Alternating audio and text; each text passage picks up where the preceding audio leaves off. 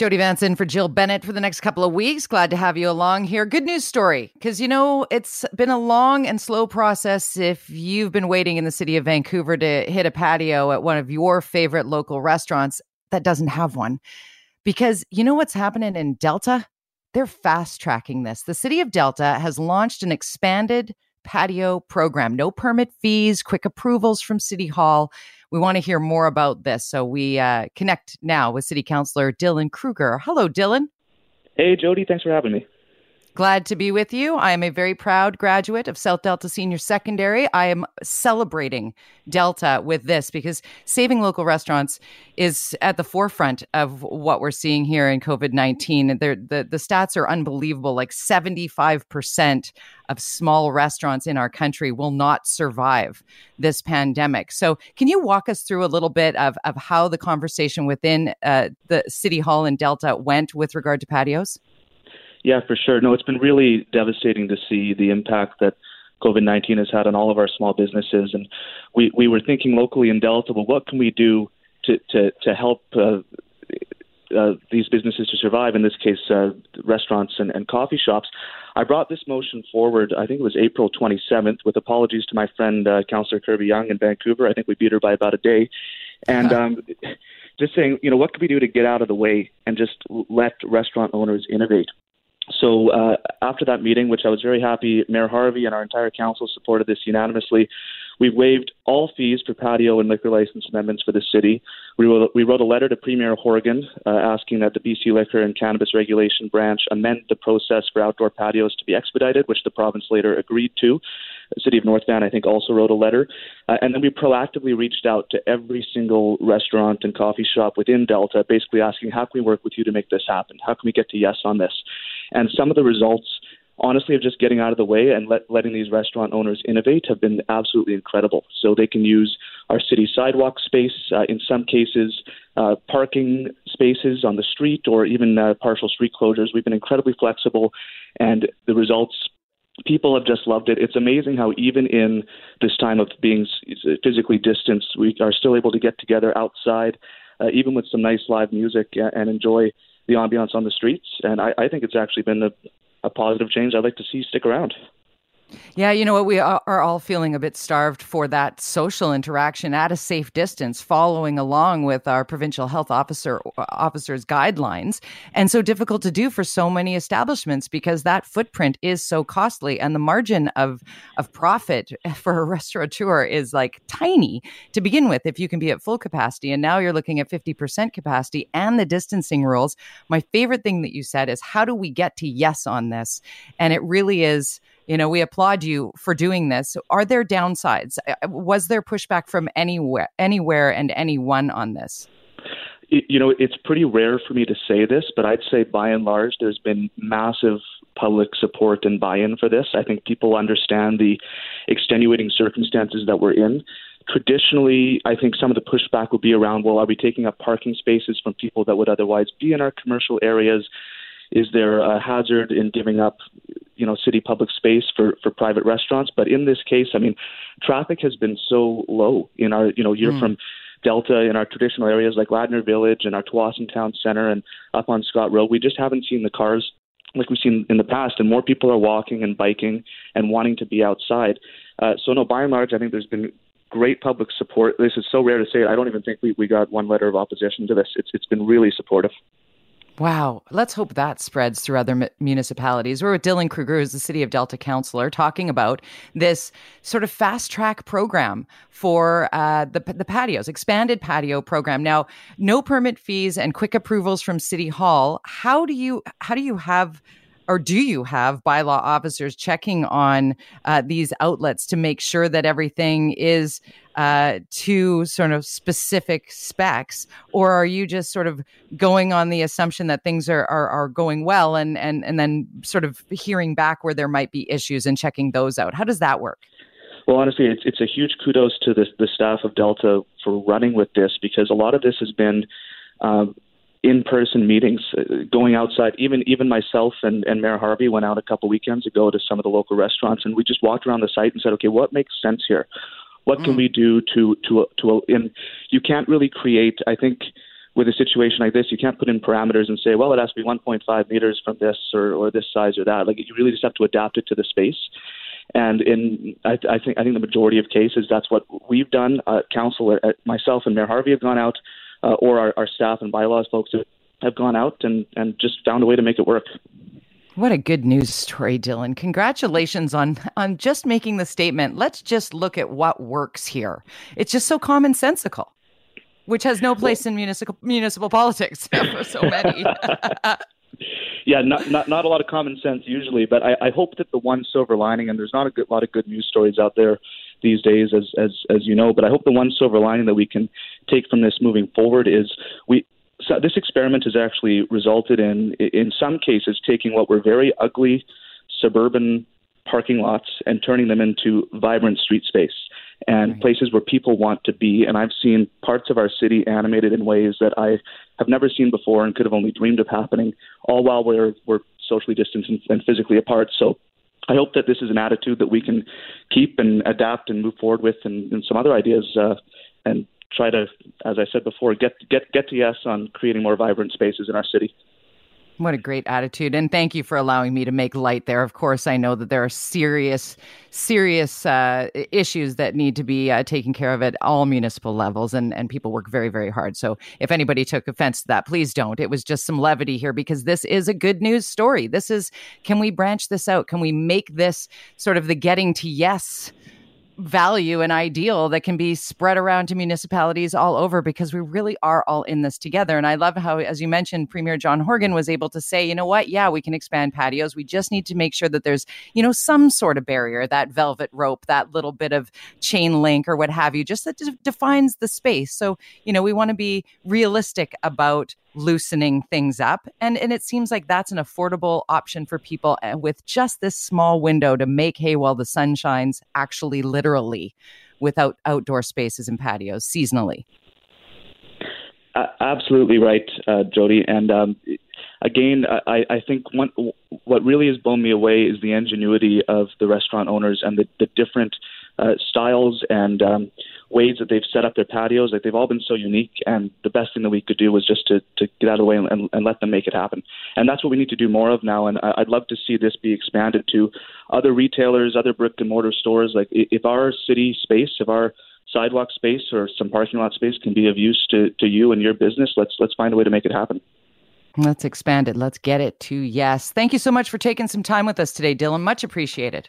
Hey, thanks for having me and look forward to seeing you on a Delta patio sometime soon you know that's going to happen. I'm going to come out and hang with my parents who live out in Tsawwassen. I got to check out the town center. I haven't seen the new uh, the new setup out there, so I will check it out. We really appreciate Dylan Kruger, who is a City of Delta councillor, talking about getting to yes and common sense and making it happen. Are we getting out and using these outdoor spaces? Are you concerned about going indoors in a restaurant and would definitely take part if you could socially distance outdoors and order your food, or perhaps just go for a glass of wine or, or a beer somewhere outside of your little teeny tiny apartment that is all that anybody can really afford in the lower mainland. I'm Jody Vance in for Jill today. And you know, if you follow me at Jody Vance on Twitter, you might have noticed the action on my feed over the weekend on this next topic. It's about the future of Stanley Park. Joining me now on the line is Vancouver Park Board Commissioner and good friend Tricia Barker. Hi, Tricia. Hi, Jody. I thought I wouldn't overly explain this one and then introduce you rather than just have you sort of give us the the Coles Notes version of what's changed in Stanley Park between pre-COVID-19 and now and what we might expect at this evening's rather important park board meeting. Well, what happened was um, obviously when COVID 19 hit, uh, we made some pretty uh, fast um, uh, decisions about what to do to make everyone safe. And one of those decisions was to close down Stanley Park, to close down the roads so we could take the bikes off the seawall and let everyone just walk with the um, good physical distancing on the seawall. So we could still get people out to the park, but we could, you know, make uh, people feel safer while they were out there. And that worked really, really well. And so as we, you know, move forward to this week, um, we've opened up all the other parks. Well, the closed, the parks were never closed, but we opened up the the um, roadways, the parking lots, and, yeah, yeah, the parking lots, and and started to put the logs back on the beaches, and everyone was wondering when we were going to get Stanley Park open. And so there were a couple issues there, and staff was working on it, and um, we were told it was going to be um, most likely last week. And then, shockingly enough, a motion came forward uh, at the last park board meeting about um, exploring options to reduce motor vehicle traffic in Stanley Park. And uh, great shock to Commissioner Coupar and I because, you know, we're talking about get let's get Stanley Park opened again. And this motion came forward, and it was like, okay. And um, first of all, we thought that, of course, it would be um, moved to committee so everyone could talk about this and, and everyone who loves this park so much could have the opportunity to speak to it. And uh, that wasn't um, uh, part of this process. No one liked that. no one liked that idea a lot that had brought the motion forward. And um, so right now, it will be decided on tonight. Um, the public doesn't get to speak to it. It doesn't go to committee. It's just at the regular board meeting. And um, so uh, luckily, a lot of the public is speaking online, and there's this big petition that was started by David Fine, and people are able to. We're hearing stories about why people want to have their car and why they want to um, go to Stanley Park, and the stories about you know I take my mother there, I take my friends there, and so many people um, with accessibility, mobility issues are just fearful that they're not going to get back in. And we just even received a letter from the City of Vancouver Persons with Disability Advisory Committee that has got great concerns. And mostly, I like to say, you know, we agree with. Have a report. Find out what we can do to improve Stanley Park. But the scary thing is, is that we're doing this during a pandemic when most people are going to be um, hidden Distracted. away. Yeah. And so we had said that we we had said that we weren't going to ignore seniors. We, that was what we were going to learn with all of this. And right now, what we're doing is we're ignoring seniors. And um, you know, and that's not even taking the people with the uh, mobility challenges into you know our thoughts. And so, you know, we're saying let's at least refer this decision to after. People can come and speak to it before it goes to staff, and when people can even have access to the park board meeting. Right now, you can't even go into the building, and that takes away a lot of people's um, ability to speak. No question, Tricia. There's so much about this that uh, it, it just feels it feels rushed and pressured, and that's what I was getting on on my Twitter feed. Certainly, because I questioned how could we possibly know when when the the mindset was let's do a study on on trying to to make a permanent change to Stanley Park for post COVID 19. So, a post pandemic permanent change. And I thought, how do you know what post pandemic looks like? None of us know what that looks like. How can we do a study on that while in a pandemic to make a decision about what it looks like post pandemic and then implement it? It all just felt like I was like, whoa. And then the the number of people who uh, reacted as though I was anti-cyclist. I, I, I can't tell you how many bicycles there are in in my tiny little house um, because we love to cycle. We love to get out around the city, but I cannot take my dad with Alzheimer's on a bike around Stanley Park. I can put him in the car though, and yes. I can slowly drive around the park. And that really matters to me. And someone said, How do you get your dad around Butchart Gardens or VanDusen Gardens? Those are car free. I said, You know what? Dad hasn't been there in years because yeah. we can't. But we and can you, do Stanley Park. We can do Stanley Park. I, and what I'm hearing uh, from are the people that have personal stories like yours. Yeah. And those are the people that, if you haven't been through that, you don't understand. And um, I have been, for the last week, I've been, I'm a car loving, uh, bike hating person, and all those things yeah. have come at me too. But if you haven't dealt uh, with being able to have the luxury of putting someone in a car seat and be able to drive along and see the joy on their face when they maybe even re- uh, remember those places where they used to visit. I used to take my dad. He used to love to tell me about, you know, we used to be able to drive our car into the hollow tree, you know, right. and and and things like that. And um, that's where, and you've said it right. This seems very rushed And I'm really concerned we're not going to be listening to the people. And I know that they're saying, but the report, they won't write a report without talking to people. Well, let's let people speak to it first, and let's do it when people are no longer under lockdown. It feels like it's almost argumentative to do it in the reverse. Like, if what's to what end is it to do a report without public consult first? There's no rush here, or, or is there a rush here? Is that the piece? And I can't say because I did not write the motion and I didn't bring it forward at this time. You know, so right. I, I, I don't I don't know what their agenda is, but all I know is that when Commissioner Coupar and I saw this come forward, we just said, "Oh no, everyone has to stay, take a step back," and that's what we've been uh, fighting for. And hopefully, we will get um, that happening tonight at the park board meeting. That's at six thirty tonight. I got two questions for you that I think are really key here. Um, how typical or no first how much does it cost to typically do a study such as the one being put forward in this motion? Taxpayer dollars. I do not know but that's a good question. I would like to know that too. Hmm. Do we do you have sort of a ballpark?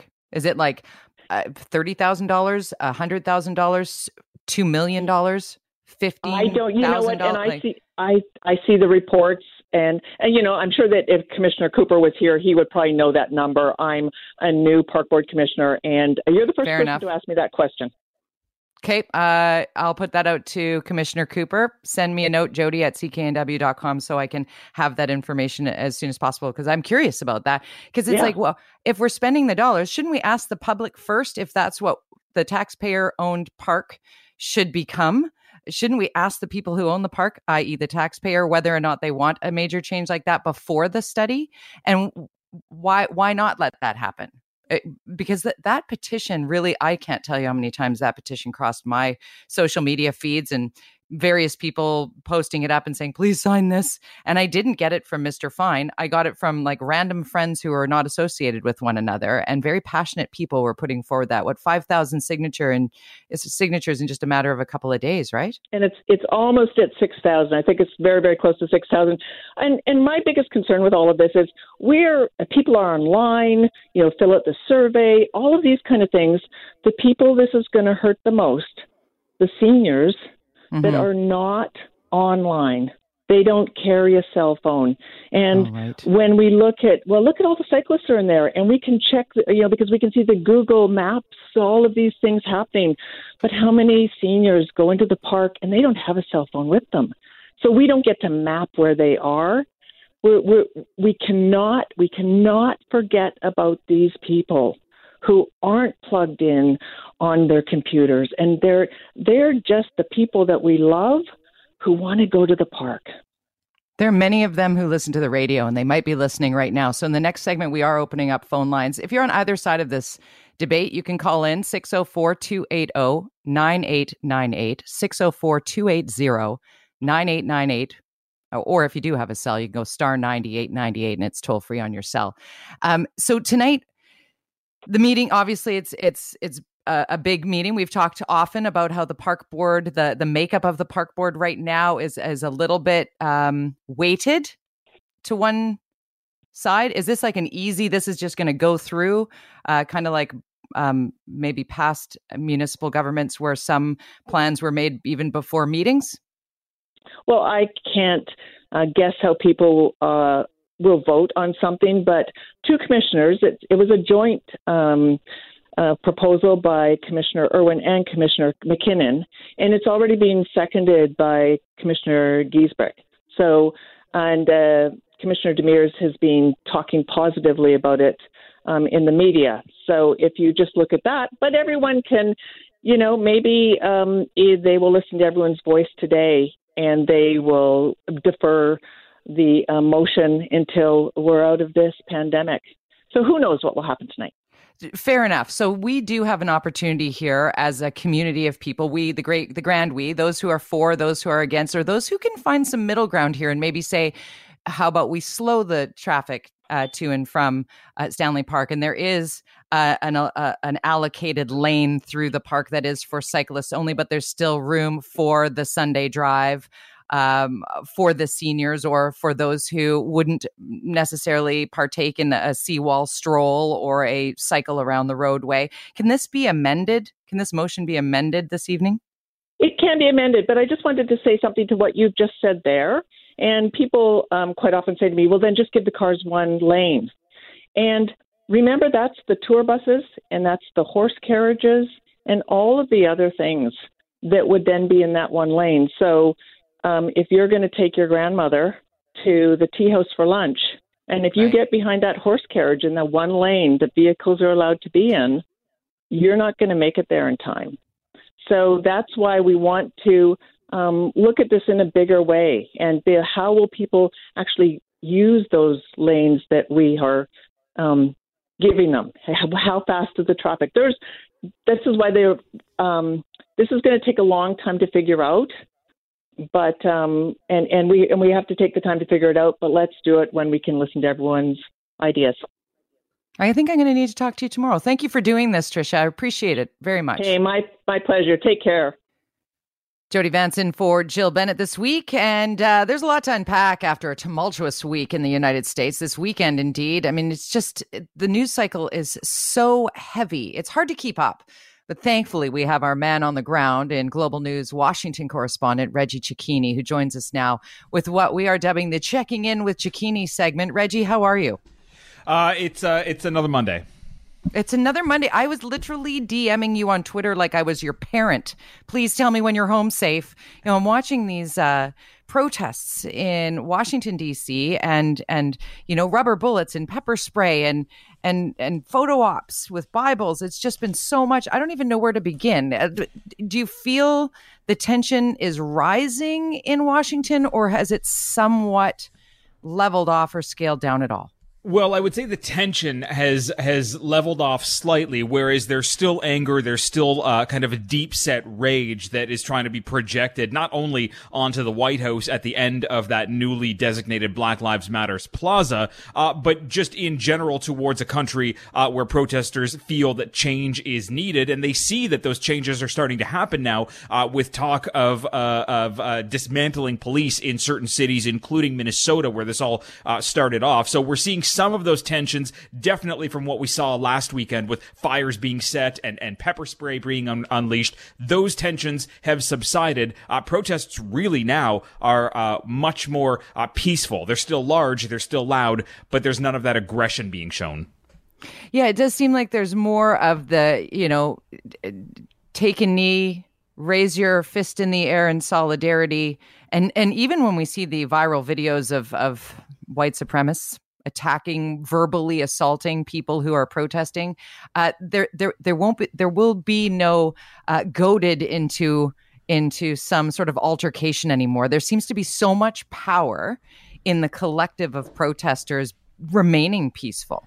Yeah, and I think this is a, a, big moment for these protests and, and how they've turned from being, uh, you know, aggressive at the beginning, trying to get everything out, uh, and realizing day after day after day their messages are being heard. Again, it's not being heard widely throughout the White House. There is still uh, um, kind of a sour note coming from the Trump administration, notably from the president, notably from the attorney general on their viewpoints towards some of these protests. You know, you have the president who focuses in on the, you know, the, the rarity of the violence that we saw. And even though we're not really seeing that aggression anymore, the president is still making mention of how in a snap he could bring the National Guard back. In a snap, he would bring uh, the military back and still wants to see law and order on the streets. Uh, but it's kind of working against the president now because everything is going uh, much more peaceful than it once uh, once was. Uh, you know, it, it's forcing him to kind of go through the weeds and try to find the one-off incident so he still has something to kind of rage against. Right, trying to look for that narrative that fits. What a Bill Barr though, and what he has been saying, he's he's trending on social media. It seems almost daily.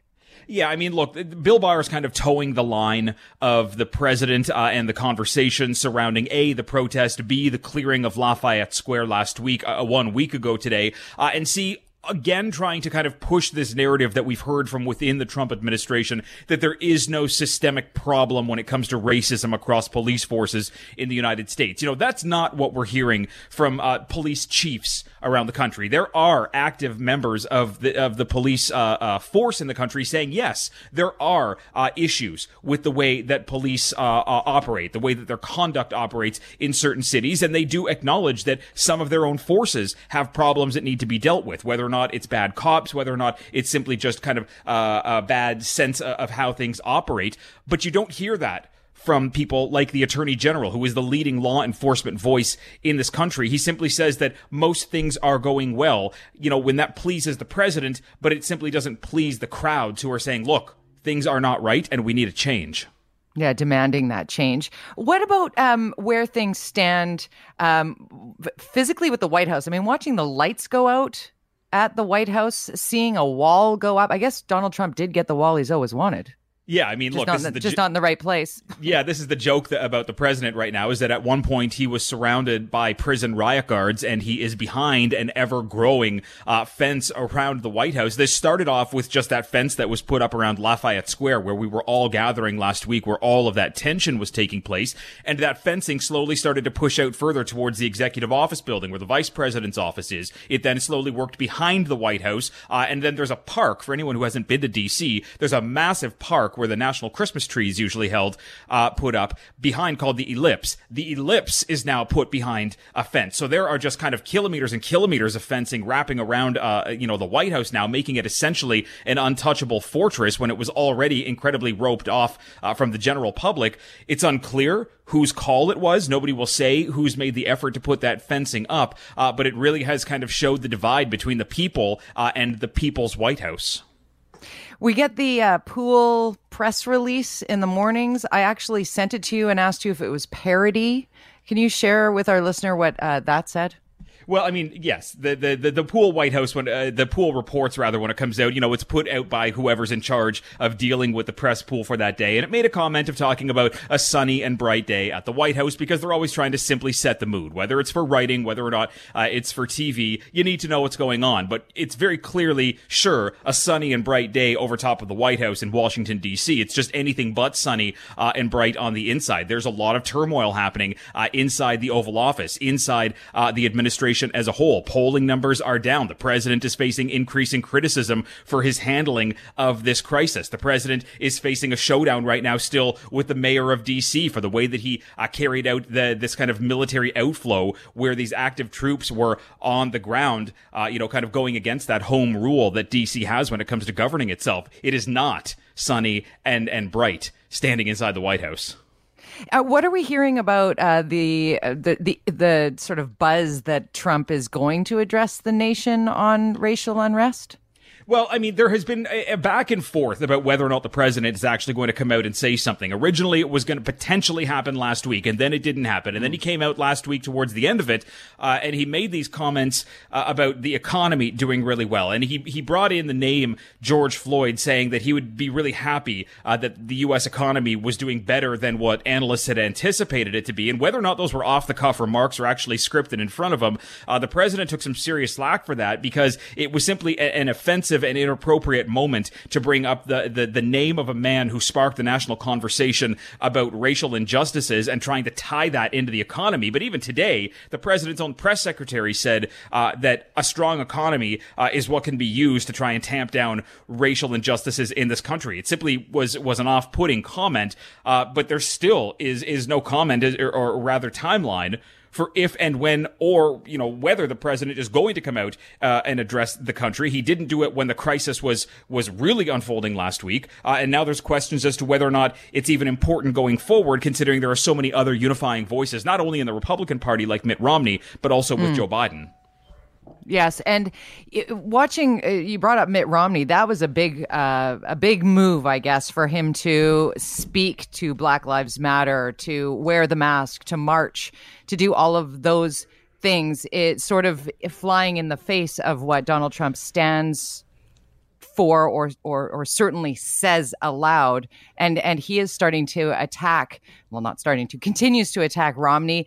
Are we getting to a place Reggie where an endorsement from Donald Trump might not be a good thing for Republicans well, I mean, the Republican Party right now is fractured and, fearful of the president because they understand that he can play make or break or he tries to play kingmaker uh, inside that political party. But at the moment right now, you know, there there is fear that the president may be a little toxic, uh, particularly for those that are up for reelection later on this year. Someone like Mitch McConnell, somebody uh, like Susan Collins, they may want to stay away from the president uh, simply because he may kind of taint a view about somebody. You know, Mitt Romney is not up for election this year, but there, there's still this back and forth with the president making fun of his polling numbers, even though those polling numbers are incorrect. Uh, you know, the president potentially could cause the Senate to fall from Republican stronghold. So they're actively trying to just either push his messaging aside or have to tamp down and then spin his message into a narrative that works for themselves.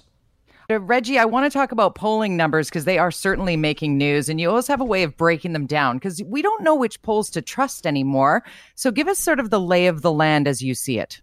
Well, it depends on what poll you're looking at. Number one, like you say, they're all a little bit different. And there's a poll that's out right now, a CNN poll that's kind of blowing the rest of the polls out of the water right now when it comes to their numbers. And it's facing some criticism from within the Trump administration itself. But this new poll shows that President Trump has a 38% approval when it comes to his handling of the presidency and 57% are disapproving uh, of the president's handling. At the, you know, when you, when you kind of break that down further just to simply who people, uh, people who, you know, back the president or don't back the president, Trump sits at 41% approval. That's in and around where he's been uh, for the last two and a half years. It's still the lowest point that it's been in a little while, but uh, Vice President Biden actually sits 14 points ahead of Donald Trump. And that's where uh, the polling that's public is starting to match the internal polling uh, in the Trump uh, campaign that shows that there is an issue with likability for the president, not only amongst uh, the public, but also amongst Republicans behind a closed door. Now, there are many Trump supporters who listen to this radio station, and I get my email inbox always does uh, fill up when they say, You're always just looking at the negatives. Look at the positives. Are there any positives here for the Trump administration when it comes to these polls? Are we, are we slanted because the news cycle has been so um, intense, for lack of a better way of putting it? No, I mean the positives are that the president isn't in the negatives when it comes to uh, his likability and, and people's perceptions on how he's handling the the presidency. The issue is that the numbers have failed to grow from where they were when he was still a candidate back in 2016, and this mm. is where that fear from the Senate comes from: is that the president continuously speaks to his base, but he doesn't do anything to draw in moderate Republicans or draw in independents to try and get that number uh, bigger than where it is right now and bigger than where it was when he defeated Hillary Clinton because this isn't 2016. You may not have a Democratic candidate that is still well regarded and broadly liked, uh, but you have a candidate right now who is already polling better than where Hillary Clinton was in 2016. And that's where the fear is. It should also be pointed out to anybody who is a Trump supporter. These aren't just, you know, fake news CNN polls that are coming out. There was a poll uh, at the middle to end of May that came out from Fox News that still had Joe Biden up 48% to Trump at 40%. So these polls do exist in a plethora, and they are not always uh, going to be, you know, exactly what you want to hear, particularly if you're a Trump supporter. Now, Reggie, what do you make of the um, ever growing sort of vocal uh, former Trump uh, administration uh, members, the uh, the John Kellys, the the and, and even past staunch Republicans, uh, uh, Colin Powell, we're, we're, we're getting ever more vocal, sort of coming out of the woodwork of of not just you know you you, you almost expect someone uh, of for, like former President Barack Obama doing making a statement of some sort, even not naming Donald Trump as you know sort of sticking to that tradition of not naming a, a sitting president, um, but but it, it, it feels and maybe it's just coming at me on my social media. I'm not sure, but it feels like there is a turning of the tide within those who were sort of just trying to do the ride or die with Trump and just can't anymore. Yeah, I mean, look, there is a breaking of the ranks when it comes to people that were part of the Trump administration uh, and people who are uh, currently still a part of the Trump administration. And when you're talking about uh, these former Marines and these former generals that the president had always touted as being uh, the kind of uh, uh, reason for for kind of sanity in the administration, they're the ones he looked up to. They're the ones he respected. When they went against the president, he turned on them, and they decided to stay silent. you know, they they opted to not make any comments about a sitting president until uh, they all came out of the woodwork and said that the, the, current administration has essentially been leading this country for the last three and a half years uh, with immature leadership, or the leadership has simply been lacking. Uh, and and they talk about uh, the frustration that exists within the Republicans and the Trump administration for a president who simply uh, you know does things off the cuff and it doesn't do things uh, with any kind of thought or regard to what may happen afterwards. But it also goes to show that this is not the Republican Party that it once was. There are still a growing growing and and steady number of senators uh, and and and Congress people that stand with the president and don't get in his way and don't stop him from uh, from saying things or doing things that could negatively impact their party. Which is why you see someone like Colin Powell, who is a longtime Republican but voted for Hillary Clinton in 2016 mm. because the president, or at least the president at the point, uh, uh, uh the campaign, uh, was simply too far out for what this Republican Party is, and over three years has changed this Republican Party for what could be a generation now. I can't believe it's the last thing I'm touching on with you, uh, given the last uh, sort of five months of our lives. Uh, COVID 19 numbers in the US uh, approaching that 2 million confirmed case mark. Yeah, I mean, think about that. It's two. It was one case that the president thought would go to zero uh, within a couple of weeks, uh, and that was four months ago. And in four months, we went from zero to two million, and we have a death toll that by the end of August could very likely be more than 150,000. Uh, especially with the sheer number of protests that have taken place around the country, there is a fear amongst health experts uh, that numbers are going to continue to spike now over the next couple of weeks. What's going to be interesting right now is watching the numbers over the next couple of days. Memorial Day weekend was just a couple of weeks weeks ago uh, when we saw the people hanging out at Lake of the Ozarks and we saw restaurants and bars start to pack themselves with people. The fear is that those numbers are going to start to increase now. Uh, and with the sheer number of tests that are going to be needed after all of these protesters were hanging out together, uh, there's also a fear that the numbers are going to get much quicker, uh, much higher, uh, much quicker. This is a virus that still has a grip on this country uh, and is not going to be letting go.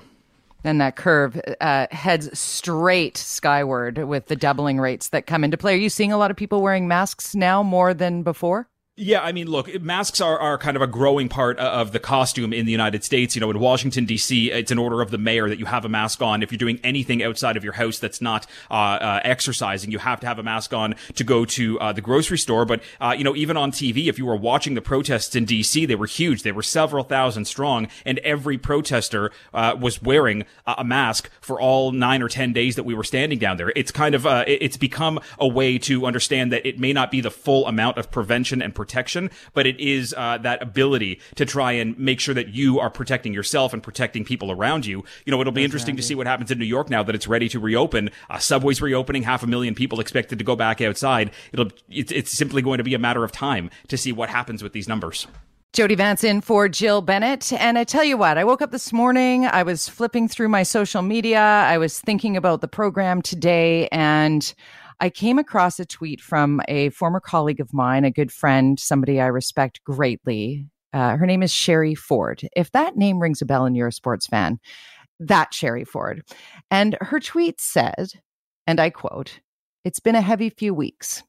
I've continued to educate myself on my white privilege, all while trying to use my voice to help put an end to systemic racism. I thought it was time to write hashtag my truth having lived on both sides of the fence. I went on to read the very raw and personal post that Sheri uh, created on themedium.com. I highly recommend that you click on that and read it. But I thought it would be great to have Sheri come on the show today and sort of share uh, her story with you, uh, with us. And, and she said yes. So she's joining us on the line now. Sherry, nice to speak with you. Yeah, it's uh, nice to speak to you. It was lovely to hear from you today. It's it's really hard for you to actually talk about this because I I wrote it and I lived it, but then I hear other people talking about it and I see quotes of mine from my story and it really like it makes me tear up because I think I've normalized where I was and where I am to the fact that I don't even know. I, I guess I didn't put any power to my story because it was just my life, and I just kind of went on thinking that this is the way life is until I started to write it and needed to do something. But it's been a heavy day. It's been actually heavier to read my quotes than it was to write the story, if that makes sense. Well, it does actually having read it, but can you can you share sort of where you're coming from just a little bit of a Cole's notes uh, background for our listener who doesn't know sort of where we're going with this, doesn't know your okay. history. How have you lived both sides of this fence? Well, I grew up in a small town in southern Alberta. It was uh, it's Brooks, Alberta. There was about seven thousand people when I lived there. Uh, an oil town, a farming town. Um, I was one of three daughters uh, born into my family. Um, my father was a educated man. Uh, he was a farmer, a rancher, and a veterinarian, and he was a racist. And so much like my town was in the 70s. I think they've come a long way now, but and there's still some way to go. But I think I was raised a racist. I used names that I didn't know that were names because I didn't leave the town of Brooks for a very long time. And those names were just normal to me. Like you know, eeny, meeny, miny, mo, uh, catch the end by the toe. Like that was normal to me. So normal, in fact, that I don't know when I stopped using that word. I didn't hurl it at anybody. It was just a, a word that we, my father used, so it was normalized in our house. But that was by far, like, not the only word that was used by him or by his friends. And then I ventured on to out onto my own and I traveled across the country and the states and a few other continents to to be a reporter and I realized that I had a lot to learn. I mean, I spent 9 years in Regina and I had a lot to learn about everything there. Like there was just a ton to learn there and that was humbling and then you move to Toronto and it's a melting pot and and you see the racism everywhere. And I think I had to own what I was. But then it got more um, intricate because I married a black man and I had black kids. And I had to introduce that black man to my small town, to my father, to my family. Didn't go so well. Um, it ended okay. Took a while. Um, and how I you wrote about that, today. though, Sheri?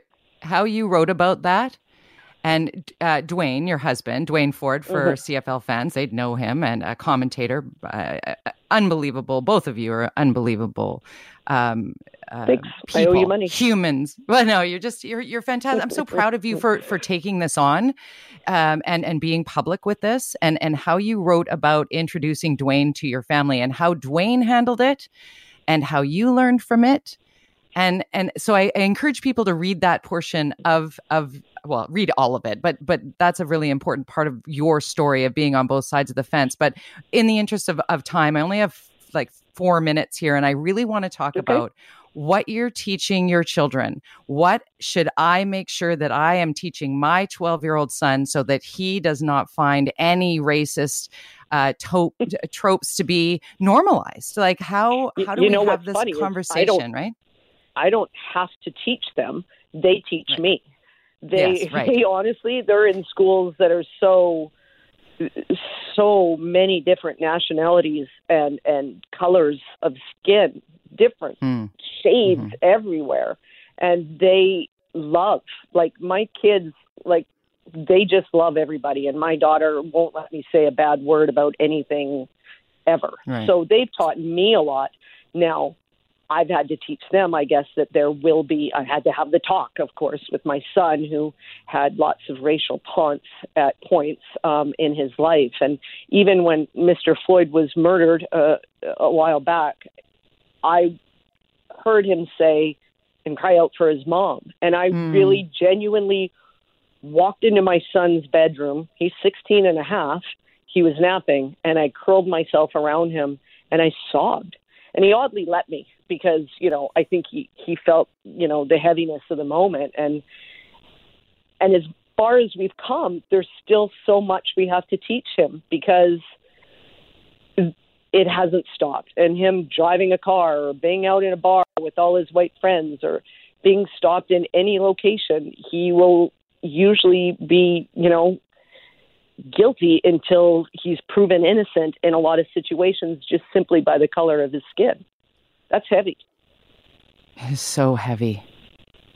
It is so it, it is so heavy and it is so um unnerving like it turns our it, it turns my stomach to think that that's happening here and how naive of me and my white privilege is that because I I have to send my 12 year old out into the world and say, be careful, be kind to people, you know, look both ways when you're crossing the street.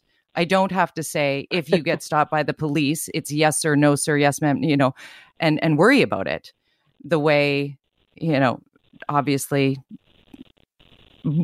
all too often is the case uh, for black people, not just in the United States but everywhere. Yeah, and and unfortunately, when when Trump came into office, he made the racist language sexy again. And mm-hmm. I really felt it here. Like I felt it because I have black kids, and so many people don't think Canada's racist, and there's deep racism here.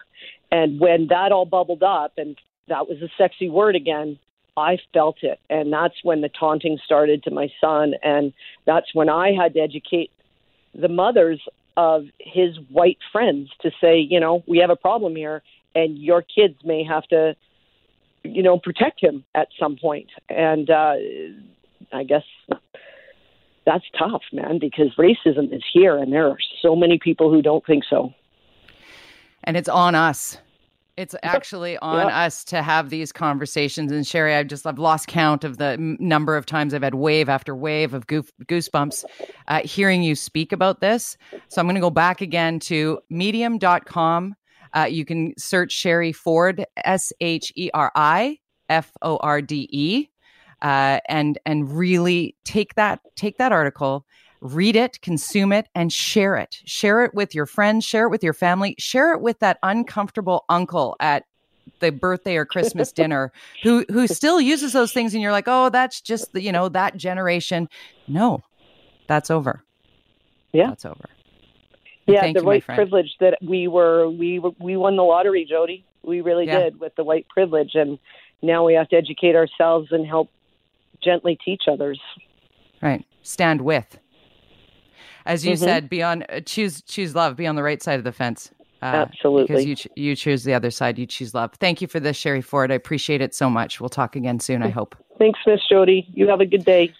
You too. Powerful stuff. Medium.com. Sheri Forde, Please read it. It'll change your life, especially if you're a parent. Have your kids read it too.